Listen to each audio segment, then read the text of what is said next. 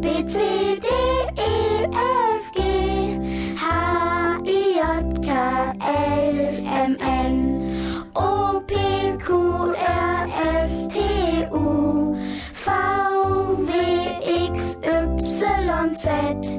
Das zu lernen tut nicht weh. Tato lernt das ABC. Tato sucht das Alphabet.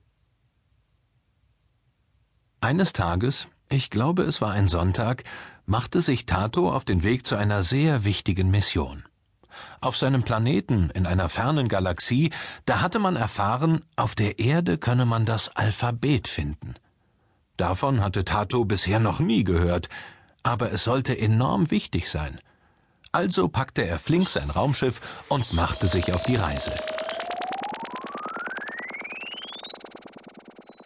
Nach vielen langen Stunden hatte er es endlich geschafft.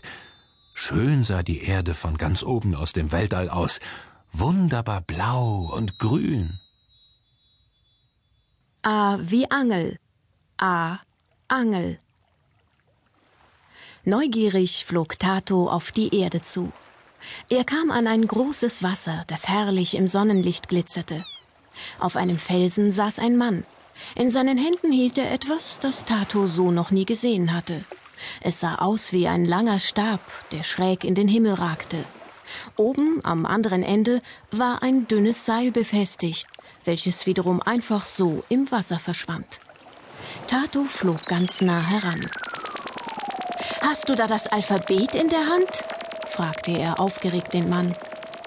Der jedoch war verärgert und brummte mürrisch. Nein, das ist meine Angel. Mit der wollte ich die Fische für mein Abendessen fangen. Aber die hast du ja gerade alle verjagt.